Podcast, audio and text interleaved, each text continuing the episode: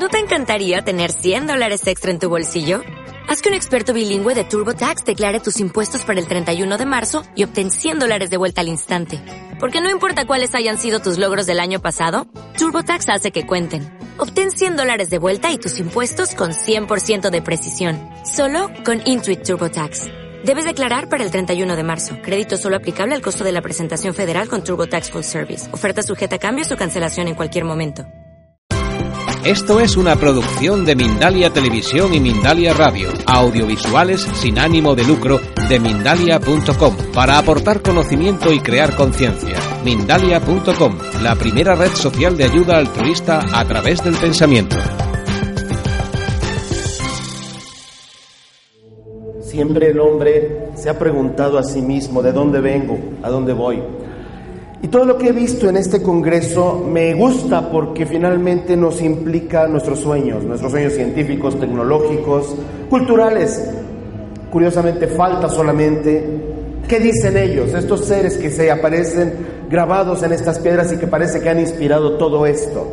Vamos a ver esa parte, vamos a ver qué es lo que genera el hecho de que nosotros siempre nos hemos tratado de, encontrar con esas inteligencias, a veces a través de radioseñales, a veces desde luego a través del contacto, a través de, de, mandar estos nuevos telescopios que existen. Hoy no solamente tenemos el Hubble, el Hubble ya es casi prehistórico.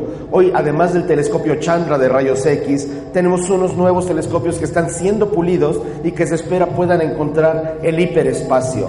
Tan solo hace un par de semanas fue abiertamente descubierta la llamada onda gravitatoria como una de las cuatro fuerzas fundamentales del universo que nos va a permitir encontrar esos famosos radiofaros que son aparentemente señales inteligentes. Hace dos días me llegó la señal el meo de que habían descubierto una nueva señal aparentemente de un origen inteligente y esto siempre ha estado presente en el hombre de una manera religiosa, política, militar, a todos los niveles, pero desde luego todo nace de dentro de nosotros, de ese deseo, de, esa, de ese anhelo de no estar solos en esta parte del cosmos que es sin duda alguna un vecindario muy, muy importante para todos. Es en ese tenor que estos seres aparecen y que este planeta definitivamente solo no está, porque esas visitas, ese aparente, ese solitario eh, entorno en el que nos encontramos, se ha vuelto una vez más el escenario de los avistamientos de estos llamados objetos voladores no identificados los ovnis, estos que de alguna manera muy clara, muy manifiesta para todos, han llegado a manifestarse no solamente en nuestro planeta, sino en muchos otros planetas, porque hasta en eso nos creemos ser los únicos. El tema extraterrestre, el tema de seres que vienen de otras galaxias, también lo viven los marcianos, también lo viven en Titán, también lo viven en Ganímedes, también lo viven en otros lugares como Io, Europa. Y siempre la presencia de estos objetos que es como muy furtiva, que pareciera jugar de alguna manera con nosotros, nosotros, haciéndose grabar, pero de repente me aparezco, no me aparezco, estoy, no estoy, se vuelve ya una cuestión cotidiana. Y es desde 1991 que volvió esta nueva era, que no solamente nos trajo los ovnis y la cámara de video, sino que nos trajo a los niños índigo, que nos trajo a los militares que ahora nos hablan de estos objetos que descienden sobre bases militares y que son recibidos y ahora son incluso videograbados por amas de casa, como en este caso esta señora de China que dejó de cocinar para su familia por entretenerse con esa extraña que decía ella le venía a cantar en las mañanas. Todo esto que les muestro son imágenes reales que forman parte de nuestro actual entorno. Todo esto forma parte de nuestra nueva idiosincrasia. Ya no asusta el tema alien. Ya todos sabemos, cuando reconocemos los ojos de las piedras de hojuelos, nos estamos dando cuenta de que efectivamente es una nueva realidad en la cual todos estamos inmersos, todos, y con la velocidad de la comunicación del día de hoy que a través de la Internet nos permite estar en contacto en tiempo real y que todo se vuelve megatendencia a través precisamente de los videos virales, es cuando volvemos a revalorar todas estas cuestiones que personas que durante muchos años de su vida se dedicaron a esta investigación, en definitiva, lo hicieron sin ningún interés más allá que el de informar. Antes no era tan importante aparecer en la televisión. Y estas imágenes, estas películas de los años 70, pues claramente que no tenían la intención de ser como las protagonistas de los hechos. Y que siempre han sido reales. Y que cuando las podemos someter a análisis hoy con nuestras nuevas técnicas de lo que se había dicho que originalmente eran falsas, resulta que son de las mejores que tenemos en la historia y que todo el tiempo nos han acompañado y que se han hecho manifiestos a través de situaciones que son mundialmente importantes, como por ejemplo el vuelo de inaugural del Concorde, que se fue sobre Sudáfrica y que en ese lugar es donde fue tomado esto. O aquí astronautas reparando satélites como este que es el Palapa 22 y estas extrañas esferas que aparecen de repente allí junto a estas naves en presencia de los astronautas. O estos que tienen inclusive implicaciones con los árboles y que hoy que conocemos perfectamente los fundamentos de la física, entendemos por qué se secó toda esta parte del árbol y por qué cuando pasa cerca, no una cuestión del viento, sino una cuestión del electromagnetismo, hace que vibre de esta manera. Siempre se han presentado y hemos sido siempre nosotros, en esta generación en particular, quienes venimos a dudar. Dudamos de lo que estamos buscando porque dudamos de nosotros mismos. Y cuando llegan seres de esta tecnología, con esta forma que tienen, algunas veces muy bellos, muy atractivos para algunos, pero en otras ocasiones no tanto, casi siempre los primeros que los ven son los que más los sufren, porque el resto fuera de ellos hoy está acostumbrado a decir, eso no es cierto, cuando dentro de su corazón también añoran una fuerza, también añoran una presencia y también añoran una ayuda, porque siempre ocurre que estos que primero dijimos, es que estos son los extraterrestres, es que esto pasa, es que puedo ver muertos, y se burla uno, se hace el bullying, como se dijo siempre, y cuando vienen los problemas dicen, oye, tú que hablas de ovnis, no me puedes decir esto, no me puedes decir lo otro, ¿verdad que sí es cierto?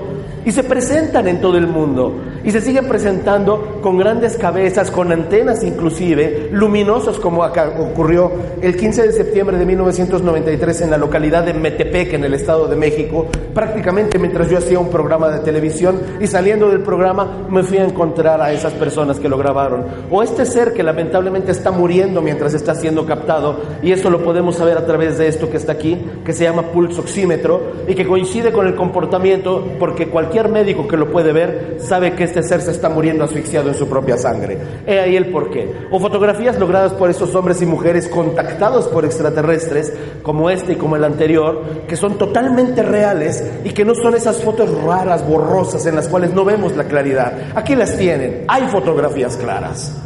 El tema es hasta dónde estamos dispuestos a aceptar que nuestra búsqueda tiene un final feliz.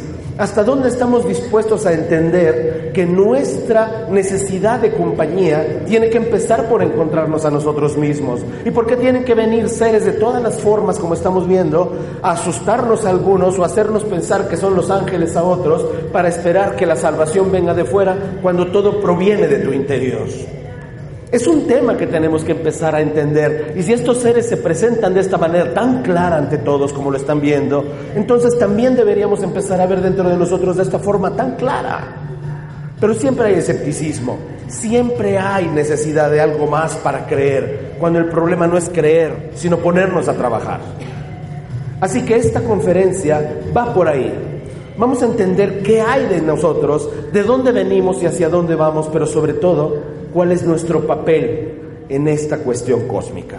Así que vamos a empezar por entender desde cuándo esto existe, porque las piedras de ojuelo son solamente la punta del iceberg de algo que ha ocurrido desde siempre porque desde la prehistoria siempre han existido estos vestigios. Y los vestigios los encontramos desde luego en las pinturas rupestres, que es tal vez a lo que más antiguo tenemos en este momento acceso que nuestra ciencia acepta. Y son estas imágenes en las cuales en todo el planeta, en la Valcamónica, en las cuevas de Altamira, en las cuevas del Escó, en las cuevas del Tasil, en el desierto mismo del Gobi, en las guanginas australianas, en todo el mundo han aparecido estas extrañas figuras, estas extrañas razas, estos extraños seres con estas formas que se parecen mucho a algunos que ya he visto en las piedras que ustedes tienen aquí en Ojuelos y que definitivamente tienen que ver con estas pues entidades que provienen de otros lugares del cosmos.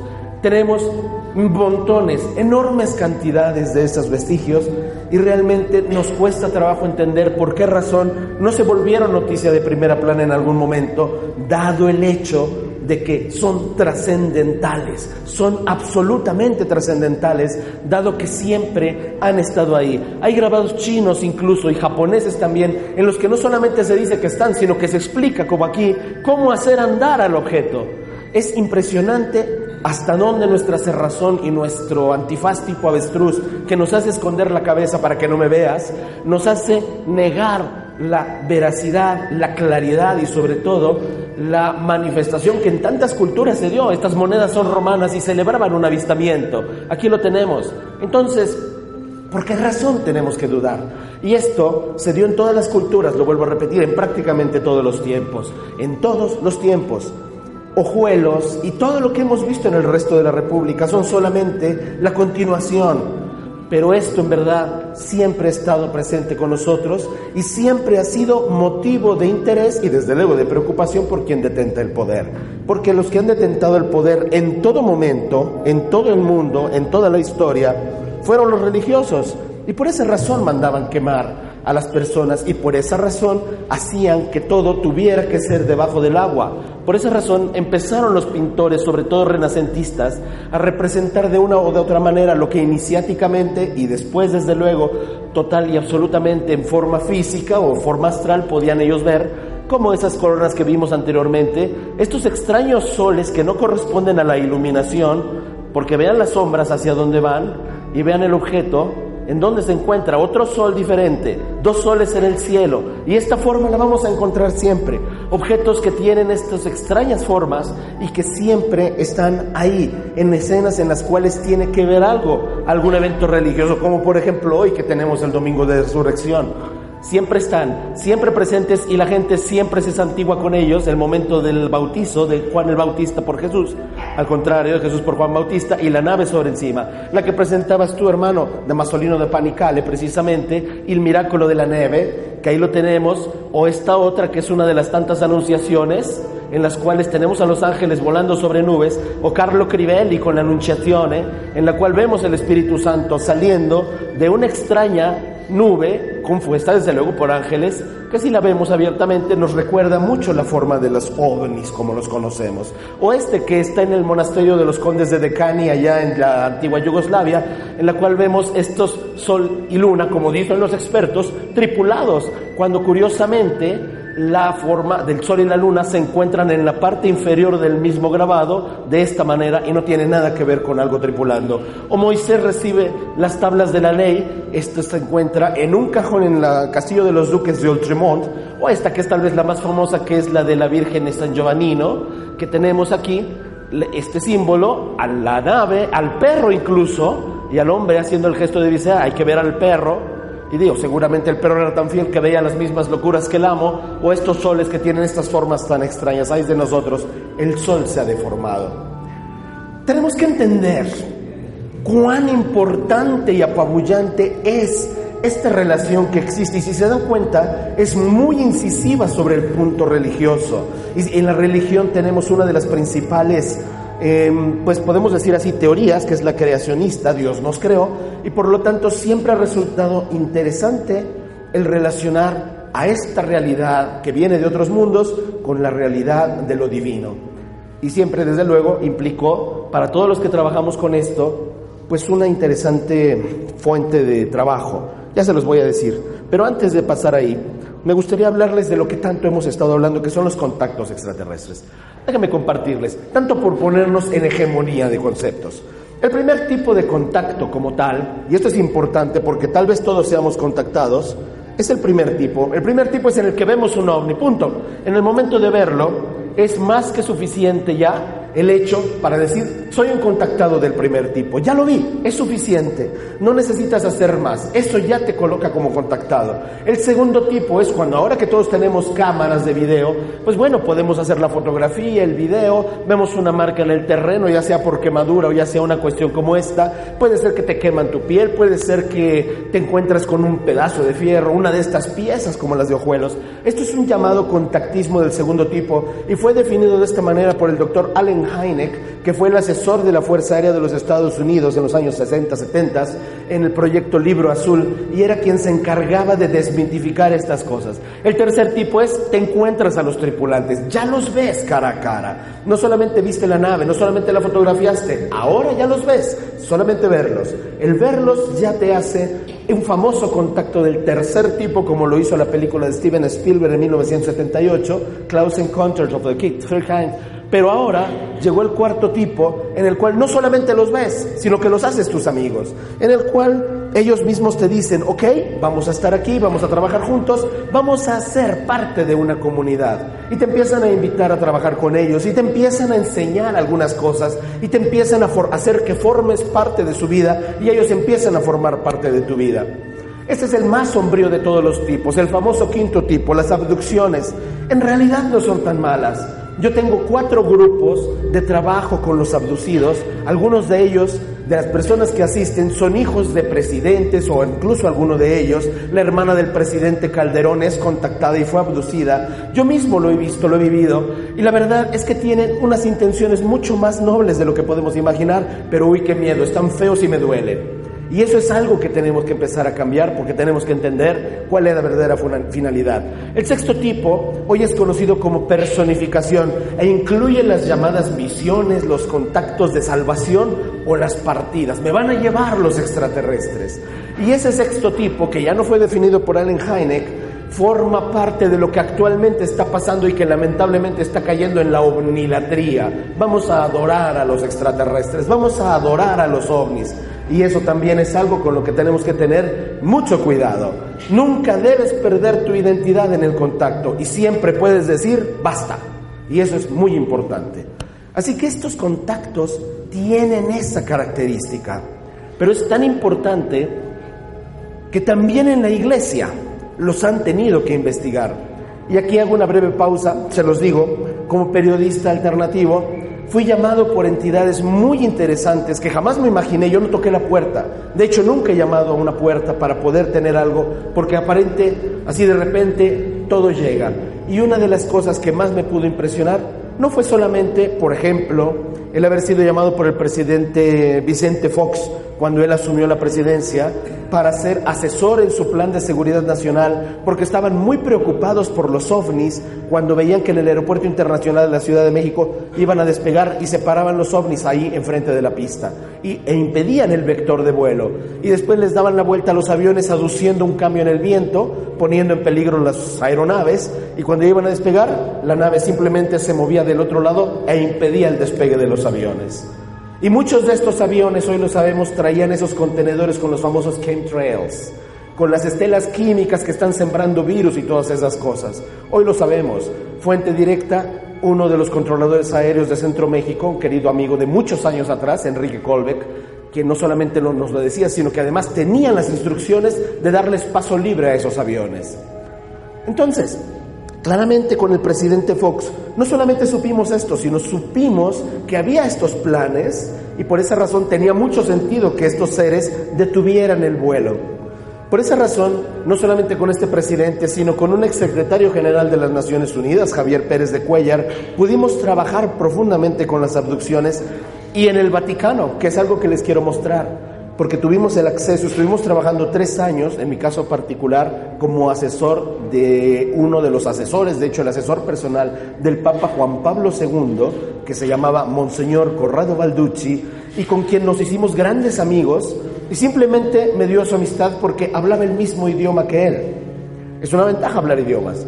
Y me decía, va bene, yo te do l'intervista perché tu sei mio amico, perché sei capace di parlare la mia lingua, ne sono grato. Y eso me daba mucho gusto, pero nunca me imaginé las puertas que nos íbamos a abrir.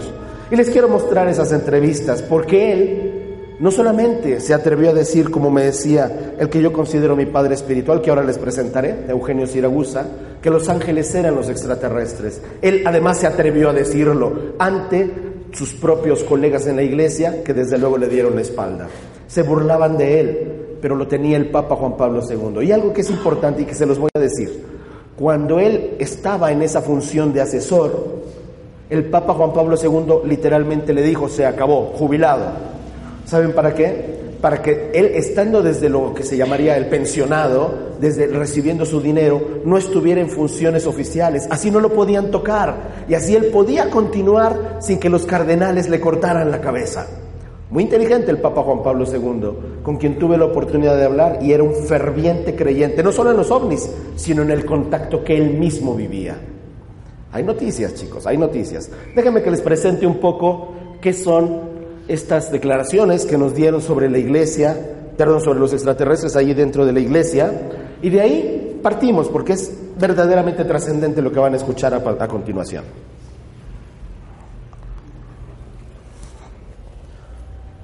De hecho, por primera vez en la historia, en el Vaticano no se descarta, es decir, la Iglesia Católica no descarta que exista vida en otros planetas, algo así como nuestros hermanos extraterrestres. Ha pasado mucho tiempo desde el día en que Galileo Galilei fuera considerado un hereje por la Iglesia Católica. El padre jesuita José Gabriel Funes, argentino de 45 años, jefe de 11 padres jesuitas de los Estados Unidos, España, Italia, Gran Bretaña y Argentina, que se encargan del Observatorio Vaticano en la residencia papal de Castel Gandolfo, defendió nada menos que en el Observatorio Romano, el diario oficial del Papa, la posible existencia de vida inteligente en otros planetas y aclaró que en esta convicción no hay un conflicto con la fe en Dios. Pero vivimos en una galaxia, Daría, que nuestra galaxia tiene miles de millones de estrellas y es posible que en esta estrella haya otros planetas y que en esos planetas se puede desarrollar la vida. En coincidencia con la publicación por parte del Ministerio Británico de Defensa de una serie de avistamientos de supuestas figuras extraterrestres y de objetos voladores no identificados, el astrónomo del Papa no descartó su existencia. Son objetos que no pueden ser identificados. Yo no niego que puedan existir, pero no creo que esté relacionado a naves extraterrestres, a búsqueda o seres extraterrestres. ¿Pero qué haría la iglesia si apareciera un ET? A veces me he preguntado, bueno, si encontráramos un extraterrestre, ¿qué significaría para la iglesia, para la teología? Así como San Francisco de Asís hablaba de la hermana Luna, el hermano Sol, el hermano Lobo, ¿por qué no podemos hablar del hermano ET, el hermano extraterrestre? Sería también criatura de Dios y por tanto uno puede decir que sería hermano o hermana nuestro de la creación. El padre Funes dejó bien claro que en el observatorio de Castel Gandolfo, en el que el Vaticano tiene en Tucson, Arizona, los astrónomos del Papa seguirán buscando la vida en otros planetas sin ningún temor. No le tienen miedo a ET. No, no hay otras cosas que tener miedo, pero ET no. Noticiero Televisa. Ya no se puede negar que no haya algo de verdad. Algo de verdadero debe de existir. Así es. No están en contraste ni con nuestra religión católica, ni con, ni con las protestantes, ni tampoco con otras religiones, porque en todas las religiones hay un Dios, que lo llaman Alá los musulmanes, o que lo llaman Dios los cristianos, es decir, y también incluso con los hindúes. Yo no excluyo ninguna religión que tenga contraste con los hombres. Y es precisamente por esto que yo digo que ojalá que yo pueda también volverme promotor para que en el ambiente nuestro religioso se conozca siempre más el problema de la ufología. Pero llegará un día en el cual todos los sacerdotes hablarán de esto, porque también hablará, hablarán los obispos, hablará incluso otras personas de la jerarquía, y se uniformarán. Y después lo que yo digo de estos ovnis, pero tenemos que estar agradecidos a los ovnis porque rezan por nosotros. Estarán ya rezados, ya, especialmente en este momento de esta crisis. José, nos encontramos en Ecuador, nos encontramos con una de las personas que teníamos verdaderamente ganas de conocer personalmente y sobre todo de preguntarle todas estas cuestiones que siempre han resultado, por lo menos para mí personalmente, fascinantes y que estoy seguro que para todos ustedes pueden resultar igualmente fascinantes. Monseñor, y gracias tanto gusto. Ahora servirle, Daniel, encantado. ¿Qué obliga al señor Itinualas a acercarse a estos temas que, pues tradicionalmente los que tienden, sabemos que están como peleados de la religión, porque no se puede creer en ovnis extraterrestres al mismo tiempo que creer en Jesús y en cuestiones religiosas? Pues para serle franco, eh, en mi proceso de formación teológica, para llegar al sacerdocio y demás, Nunca, nunca en mi vida se me había hablado así formalmente y científicamente de otros seres fuera de la Tierra. Para mí fundamentalmente son seres que aman la creación entera, que han evolucionado tanto que son capaces de trasladarse sin, sin ningún problema de un planeta a otro, de una galaxia a otra galaxia, con la magia, diríamos, de la sabiduría que ellos tienen. Teológicamente, ¿cómo se debe ver los extraterrestres, Teológicamente. Bueno, yo realmente, en primer lugar, los veo como ángeles. Arcángeles, querubines, serafines, potestades, dominaciones, pero también los veo como otros seres de luz que con mucha inteligencia, con gran evolución. Y estoy íntimamente ya relacionado en el campo de estar cada vez con hambre de conocimiento de la creación divina universal. ¿Hay conflicto entre creer en extraterrestres y creer en Dios? Pues este, hay conflicto en una inmensa mayoría del clero que todavía está cerrado con lo que le fueron enseñando y que hablar de ese tema pues eh, era no correcto para ellos. ¿Hay algún pecado en hablar de extraterrestres? Pecado es no hablar. Pecado es disminuir a Dios y tomar a Jesús como propiedad privada de los hombres, nada más. Jesús no es propiedad privada de ninguna manera de la humanidad. Jesús es el rey de reyes, el rey de todos los universos, el rey de los ángeles, arcángeles, querubines, serafines, terrestres, extraterrestres, de toda la criatura que nace del Padre Dios. La iglesia tiene miedo de esta realidad, de que Jesús pueda ser realmente el rey incluso de los extraterrestres, que estos seres sean nuestros hermanos. Indudablemente que debe tener un miedo profundo, porque es perder lo que han creado. Le interrumpo porque me llama la atención. ¿Serviría entonces en su visión que en este momento, visto que la iglesia está viviendo también un caos casi, casi al punto de un cisma, que bajaran una vez más estos seres de luz y que hablaran con el Papa? ¿Podría servir de algo? Pues eh, habría que pensar si el actual Papa reúne las condiciones que reunía Juan 23 para poder recibir un mensaje de esos. Porque en este momento no lo, no lo veo así. Eh, creo que hay que esperar un poquito más, pero sí ya se hace necesario. El papa del que hablaba era Benedicto XVI, no es el actual. ¿Quién sabe si el actual tendría esa posibilidad? déjenme que les diga, en el mismo tenor en el que estábamos, que Monseñor eh, Corrado Balducci me fue presentado por un contactado, Eugenio Siragusa. Y les debo decir que algo muy interesante pasó. Cuando yo entré en el círculo de las cuestiones vaticanas, conocí a George Coyne. George Coyne fue el primero de los directores del Observatorio Astronómico Vaticano que me dijo, ¿sabes qué? Ya no me entrevistes a mí, yo te digo, explico lo que quieras, pero entrevista mejor a, tu, a mi sucesor, que es tu, tu paisano. Me decía, digo, es que yo no soy de Argentina. Lo que pasa es que ellos pensaban que yo era de Argentina por el hecho de estar en el canal infinito, ese canal que durante tantos años pudimos transmitir estos programas, ¿saben? Esto es infinito, abre tu mente, ¿se acuerdan de ese super canal? Pues bien, entonces me decían, ve a entrevistarlo, es tu paisano. Cuando yo fui a buscarlo, él fue el primero que me dijo, no le doy entrevistas a usted. Y le sacó y le dio, se dio la vuelta y se regresó y se fue hasta Chile. Hasta allá lo fui a perseguir y estuve tratando de hacerlo durante seis meses, hasta que su asistente personal me dijo, mire, la verdad no le va a dar entrevistas a usted. La verdad le tiene miedo. Porque sabía que le iba a preguntar cosas como las que estaba presentando. Pues se lo dije a Monseñor Balducci, le dije, ¿sabes qué, Monseñor? Pues pasa esto. Me dice, no te preocupes, Chipen soy yo.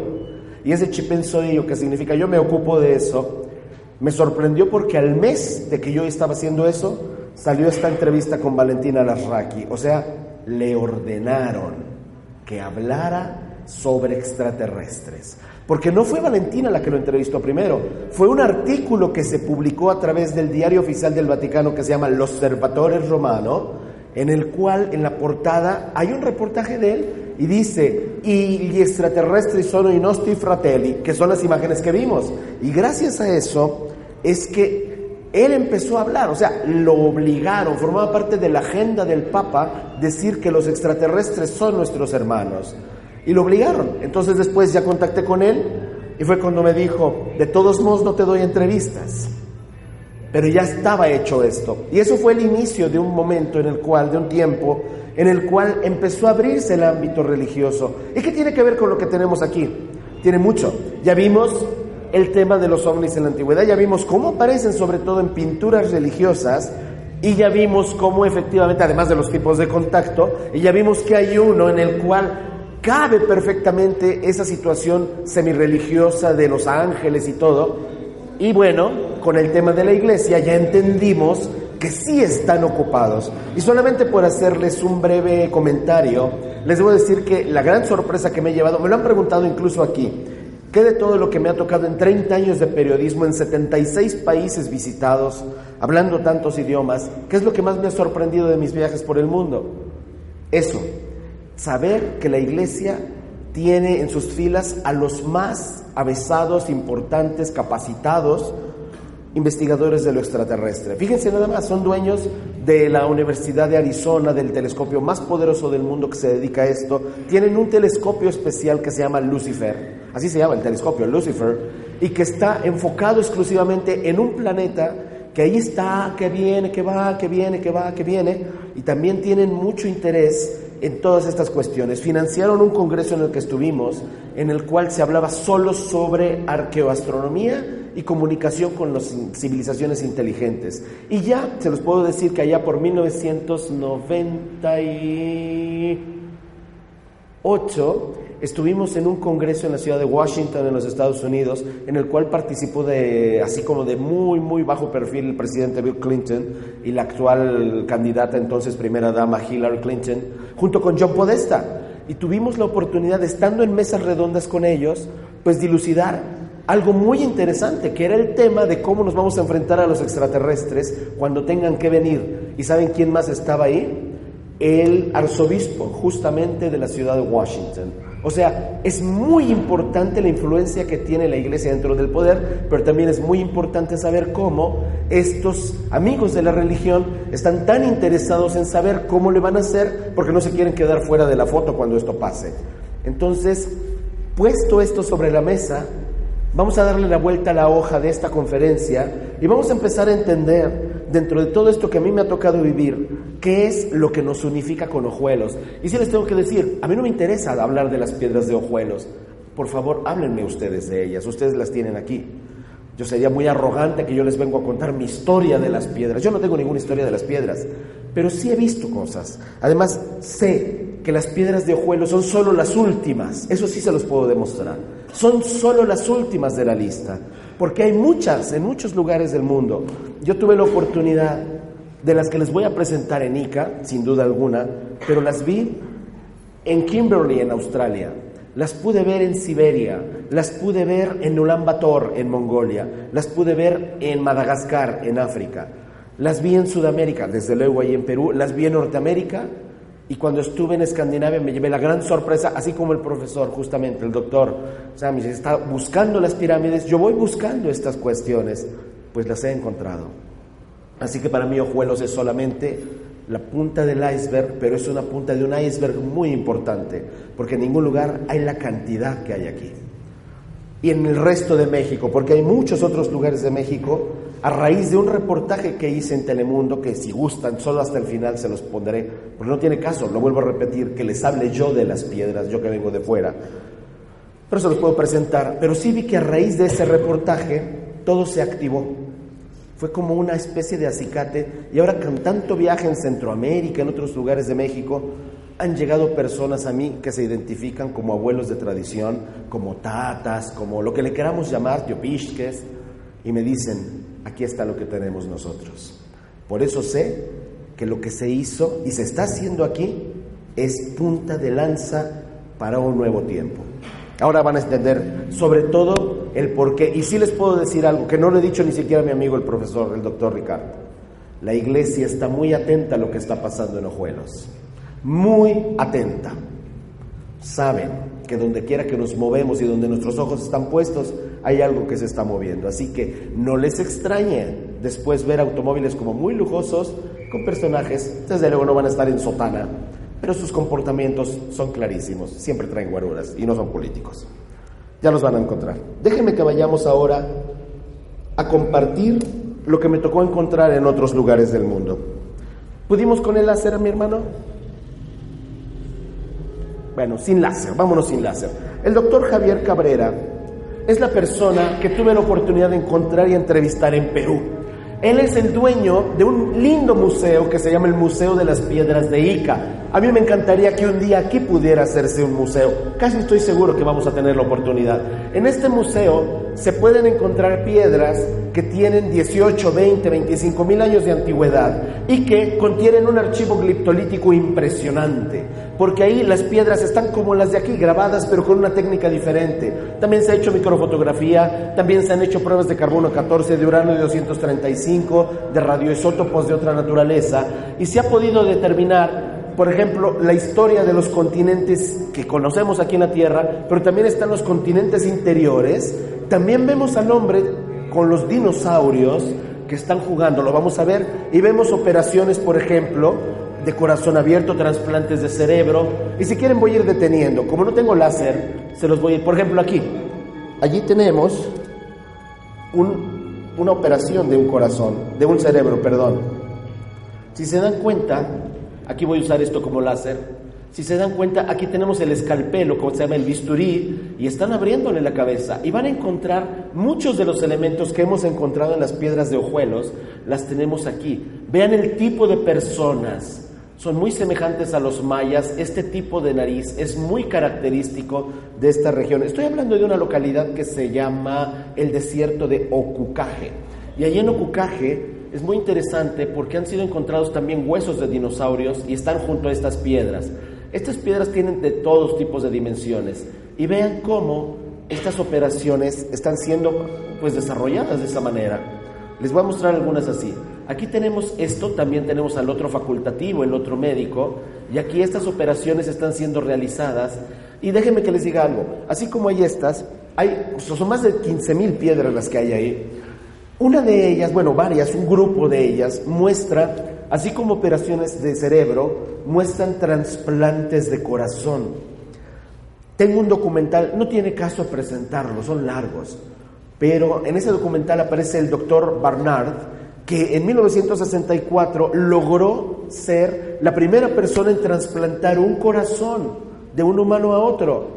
Cuando el doctor Barnard pudo ver las piedras del archivo gliptolítico de las, de las piedras ahí en Ica, se quedó impresionado del tipo de tecnología que se usaba y de la técnica, porque decía, ¿cómo puedo no haber pensado que conectar a la persona con una mujer embarazada, es decir, su sangre de la mujer embarazada, conectarla como si estuviera haciendo una transfusión sanguínea, iba a hacer que la sangre de la mujer embarazada pasara por el cuerpo de la persona a trasplantar. Y de esa manera se evita el rechazo. Dice, Jamás se me hubiera ocurrido, eso es muy moderno. Y está en las piedras de Ica, él lo vio.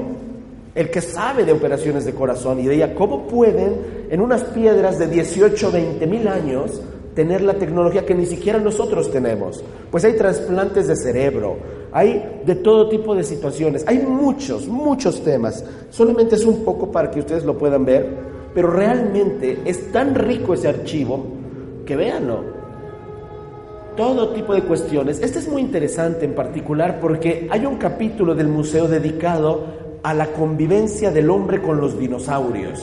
Pues sorprendentemente, en ese mismo lugar, ahí, fue encontrado esto. Es una vértebra de un dinosaurio de esta naturaleza. Por eso pusieron esta reproducción que fue encontrada en el mismo estrato sedimentario donde aparecieron las piedras de Ocucaje. Obviamente la ciencia dice, no es posible, el hombre nunca convivió con dinosaurios. Sorpresa, en las piedras de Ica no solo aparece que estaban juntos, sino que convivían, los domesticaban. Y lo más interesante, aparecieron vértebras como las que vimos ayer de gigantes, bueno, vimos vértebras en el mismo lugar donde están las piedras. La implicación es totalmente clara. Los que vieron los dinosaurios e hicieron las piedras vivieron y murieron en el mismo tiempo. Observen cómo existe esa interacción entre estos saurios y el hombre y todo el tiempo, incluso en algún momento, los vamos a ver interactuar como cazándose precisamente, como en cacería, y los dinosaurios aquí pues siendo literalmente masacrados por los humanos. Entonces, es totalmente lógico, ya que es lo que haríamos y lo que seguimos haciendo con los animales, pero también encontramos símbolos sagrados como los de las piedras, precisamente, las de aquí, las de ojuelos, y encontramos toda una serie de simbologías, ¿se acuerdan de las, las esferas? Chicos, las esferas y esas cosas que parecen cometas son cometas. En el cosmos, los cometas son los espermatozoides y las esferas son soles, son óvulos, son la fecundación. El tonatiuh que nosotros conocemos aquí está en todas partes y estos son símbolos del Olin aquí. Son símbolos sagrados de la idiosincrasia maya el Intahuatana, todas esas cosas que para nosotros tal vez no tengan sentido, para los peruanos son sagradas, aparecen en la tradición, en las piedras de Ica. Estos que también son los cuatro rumbos, si se dan cuenta, y todos estos que son los espermatozoides cósmicos, siempre están. ¿Y por qué están? Porque estas piedras, así como las de aquí, de Ojuelos, y las de otros lugares en el mundo, hablan de una interacción a nivel genético, a nivel creacionista, de estos seres de la luz de estos ingenieros genetistas que vinieron, incluso con sus animales como están viendo, incluso con esto, recuerden, 18.000 años de antigüedad, era obvio que ni la rueda ni los caballos existen según la historia oficial, pero existen, existen, están ahí. Las serpientes famosas de las que tanto hemos hablado y que van a tomar un punto muy importante en esta conferencia. Y las famosísimas imágenes de las planicies de Nazca, el famoso famoso lugar donde están estas increíbles figuras que solo se pueden ver desde el aire. Entonces, ¿qué tenemos sobre la mesa en Perú? ¿Qué es lo que nos muestran las piedras de Ica? Que sin ninguna duda son primas hermanas de las de Ojuelos y de los otros lugares del mundo. Nos muestran que hubo una interacción, pero en México los primeros no fueron Ojuelos. Déjenme que les muestre dónde más aparecieron increíbles piedras. Esto, escúchenlo por favor, no es mío, porque no es mío, tengo que darle justicia. Es un documental muy viejo, pero es muy claro, por eso me permití reproducirlo. Y va a hablarles de un lugar que seguramente algunos de ustedes ya conocen, se llama Acámbaro, en Guanajuato. Y ahí hay un museo que lamentablemente está a punto de ser cerrado porque nadie cree en las figuras de Acámbaro. Déjenme que se las presente, no pierdan detalles, muy interesante. México alberga misterios insólitos. Uno de ellos lo encontramos en el centro del país, en una ciudad olvidada, 122.000 habitantes, llamada Acámbaro. El descubrimiento se efectuó en 1930. Entonces, en un yacimiento próximo a la ciudad, se hallaron miles de figurillas de barro que parecían representar extraños animales.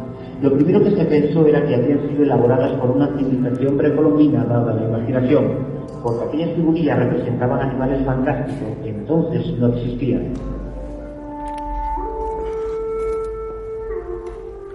O sí, pues entonces, en 1930, apenas se sabía nada de los dinosaurios. Se conocía que habían existido, se habían encontrado sus huellas, pero faltaba mucho para que la ciencia diera a conocer cómo fueron físicamente las bestias del Jurásico. Luego los investigadores se dieron cuenta de que quienes modelaron aquellas figurillas ya sabían cómo eran estos enormes animales.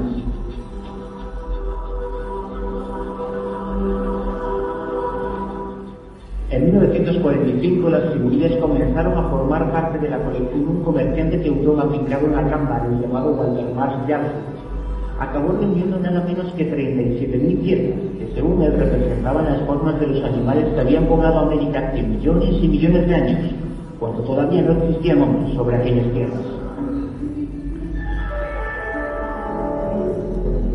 Sin lugar a dudas, aquellas figurillas podrían pertenecer a un científico moderno que, partiendo del estudio de huesos fosilizados, hubiera reconstruido la forma de los dinosaurios. Pero insistimos, cuando aquellas figurillas aparecieron no se sabía nada sobre los dueños del Jurásico. Cuando las noticias referentes a aquellas figurillas llegaron a oídos de los doctos hombres del Departamento Nacional de Archivos y Bibliotecas, las calificaron de fraudulentas. Acusaron de la herencia a los habitantes a Cámara y pretendieron dar por cerrado el insólito expediente.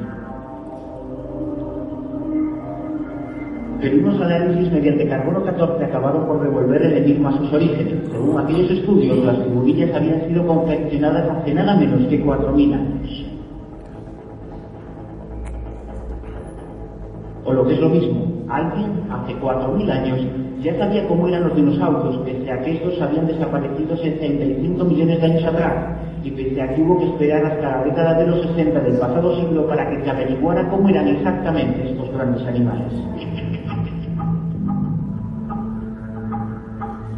Dos son las hipótesis que han manejado los estudiosos para explicar el enigma. La primera, aunque improbable, es que hubieran sido efectuadas por hombres que convivieron con los dinosaurios. Y la segunda, que fuera responsabilidad de una cultura de hace varios miles de años y de algún modo supiera cómo eran los grandes animales de la época jurásica. Durante años las figurillas han permanecido aisladas y recluidas en un viejo almacén de la cámara, pero ahora pugnan por salir de su ostracismo las autoridades locales han iniciado un proceso de limpieza y catalogación de las mismas y lo han hecho para que por fin se pueda averiguar quién fue el responsable de tallar tan enigmáticas piezas.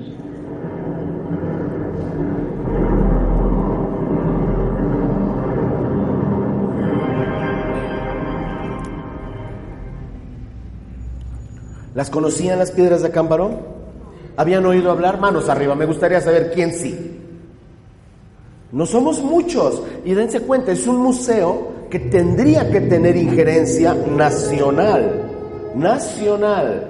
Y sin embargo, se ha mantenido, como bien lo dice el documental, en el ostracismo puro. No se deja saber. Es obvio que las implicaciones son claras. La última vez que estuve hablando con los chicos de Acámbaro me decían, Daniel, vamos a tener que cerrar.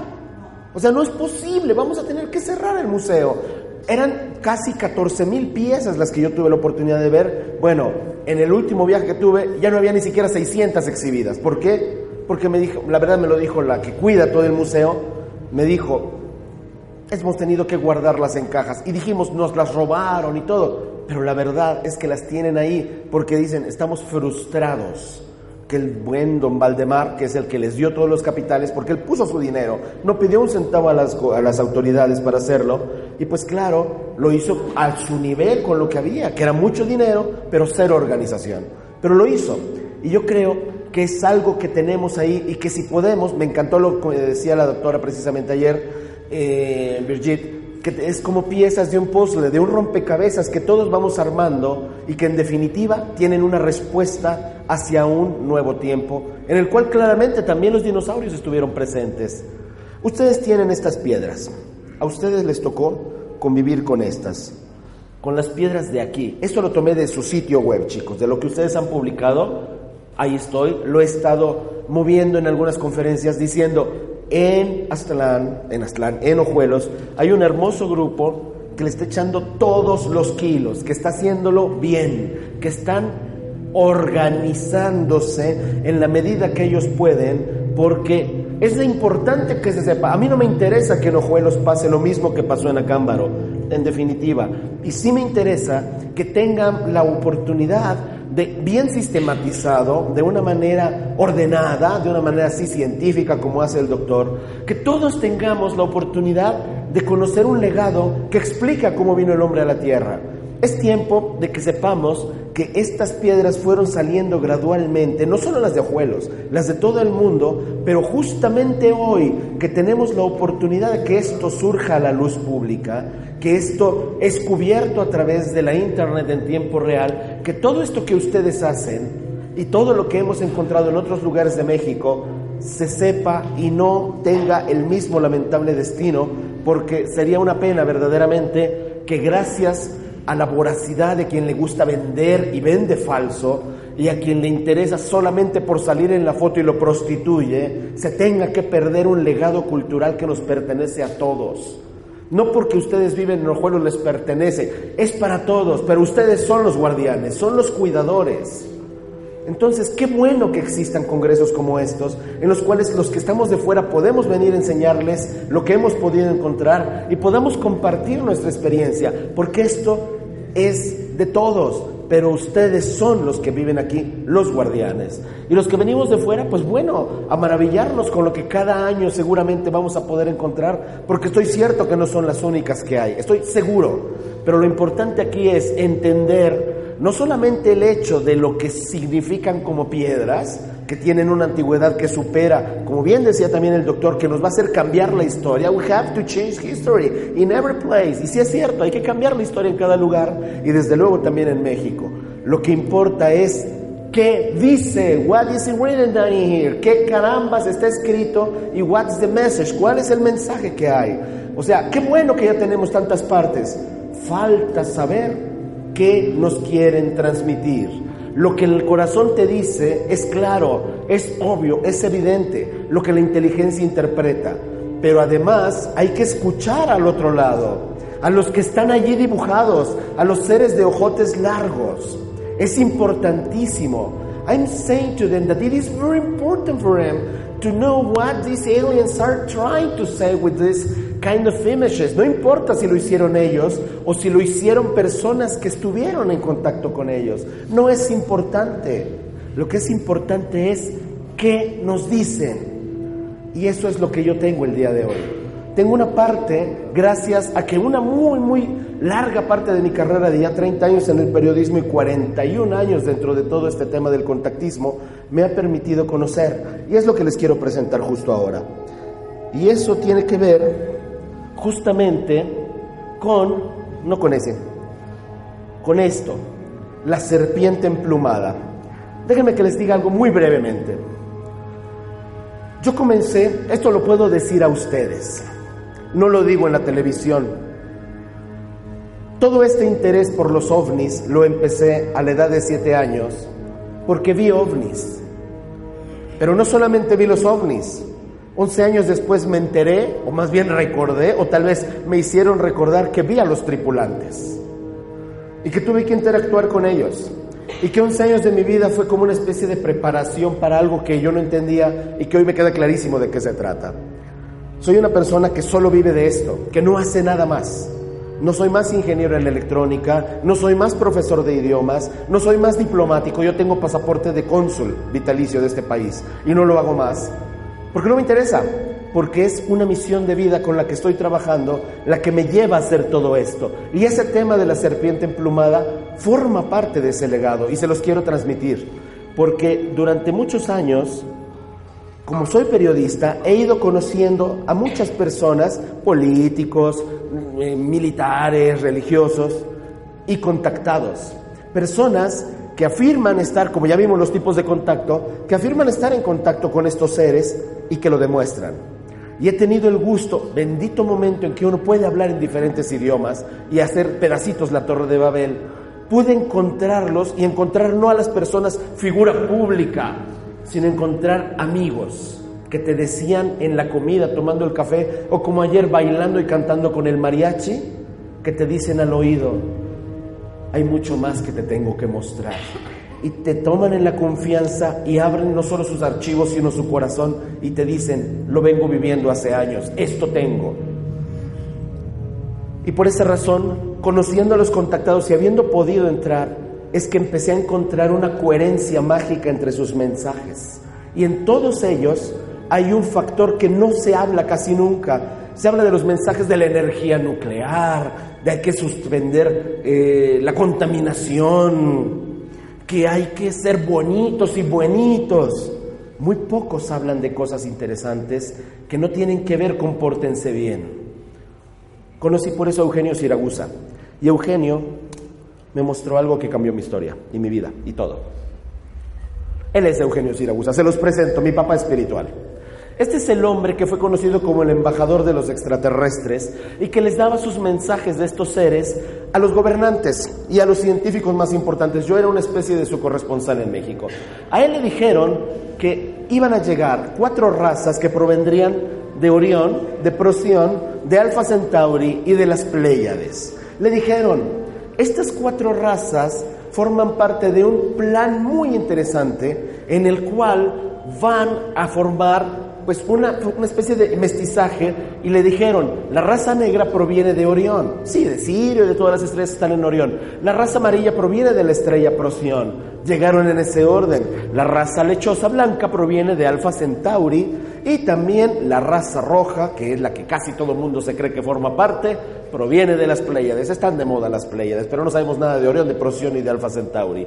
Le dijeron que estos seres, que eran como estos seres, que hemos visto en todas las morfologías, estaban entregando los códigos genéticos y que tenían todo un plan perfectamente establecido para que todo esto se diera. Eugenio Siragusa solo terminó la primaria, no sabía nada, pero también pudo hacer estos grandes papiros, que son grandes tal vez como esta pared, con la deriva de los continentes, y dónde fueron sembradas cada raza, y cuál era el plan de mestizaje, cómo Atlántida fue rota, y cómo esos diferentes continentes interactuaron y sembraron toda esa ese mestizaje y esas tecnologías. Seres como los que están fotografiados o dibujados son los que le dijeron todo esto a Eugenio. Y ahora se los voy a desmenuzar porque es muy rápido, pero es importante que lo entendamos. Fueron seres de fuera. No estoy hablando de los colonizadores, estoy hablando de los creadores de formas de vida que además eligieron al primer animal que existía en la tierra, que es la serpiente emplumada, que podía acceder de una manera clara a lo que llamamos el ego sum,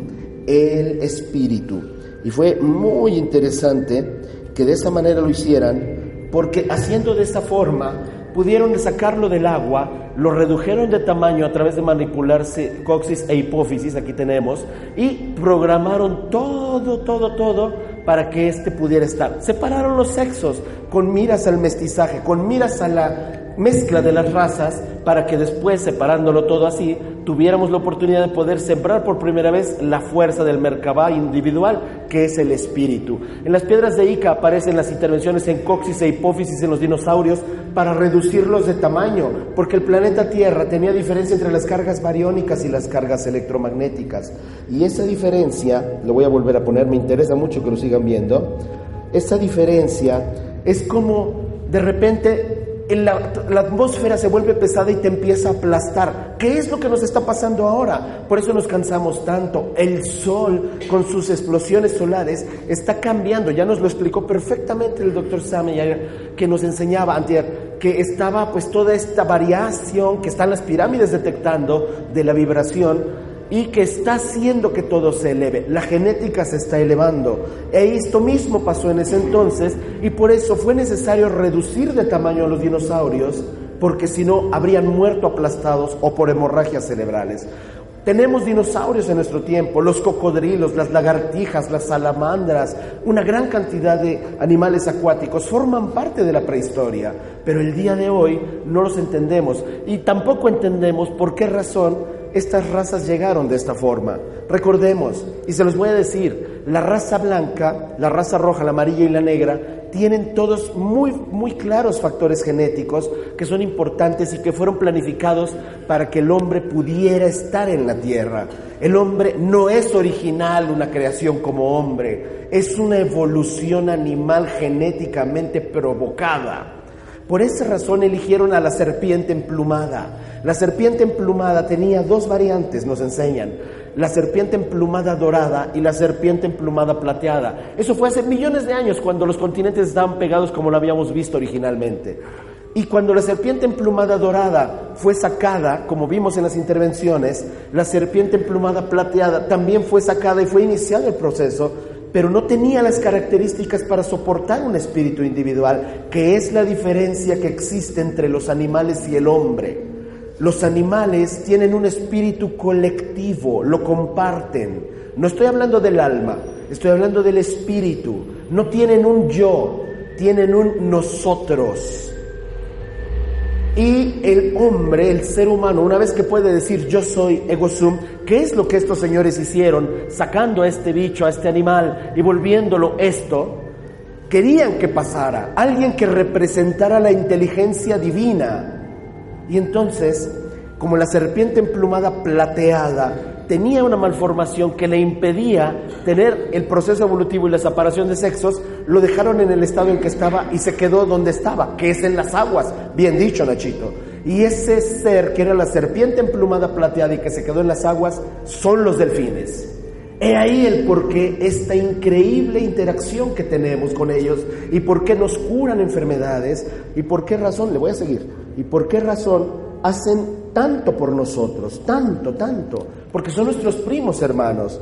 En cambio, cuando a mí se me hace increíble que todo esto se lo hayan enseñado a este hombre que ni siquiera sabía hacer una integración, tal vez, o una, el álgebra no lo entendía, no lo entiende, de hecho, bueno, no lo entendió, él ya se fue. Pero sí que estas cuatro razas, que eran parte de ese plan, y lo vuelvo a repetir, era un plan divino, hubieran llegado y le hubieran dado tanta información. La raza negra es la primera que llegó, Orión, que dentro de Orión está Sirio, están tantas estrellas, y traían dentro de Orión la característica de la raza negra de la fuerza física, de la magia, de la belleza, del poder. Después llegaron los amarillos que traían el misticismo, la capacidad de adaptación, la interiorización, la sabiduría. También llegaron los blancos provenían de Alfa Centauri y que trajeron consigo el erotismo material, es decir, la capacidad de reproducción, que era lo que se buscaba también. Trajeron la creatividad, los grandes artistas prácticamente siempre han sido blancos. Y después llegamos los rojos, los de toda esta zona del mundo, que pues la raza roja pleiadiana trae la espiritualidad, la capacidad de adaptación y la nobleza.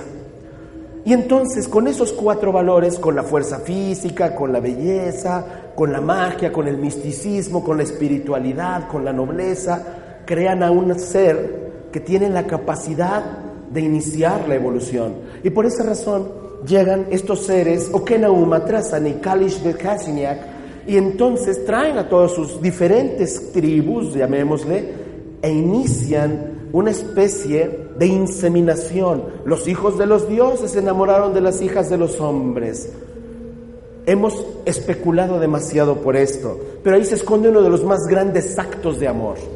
No fueron las únicas razas que vinieron, porque después llegaron otros, es cierto. Pero yo me pregunto, ¿hasta dónde llega el amor de todos ustedes? Ahora que todos nos volvimos animaleros, ¿hasta dónde llegaría el amor de ustedes? Y se los pregunto hoy, por sus mascotas.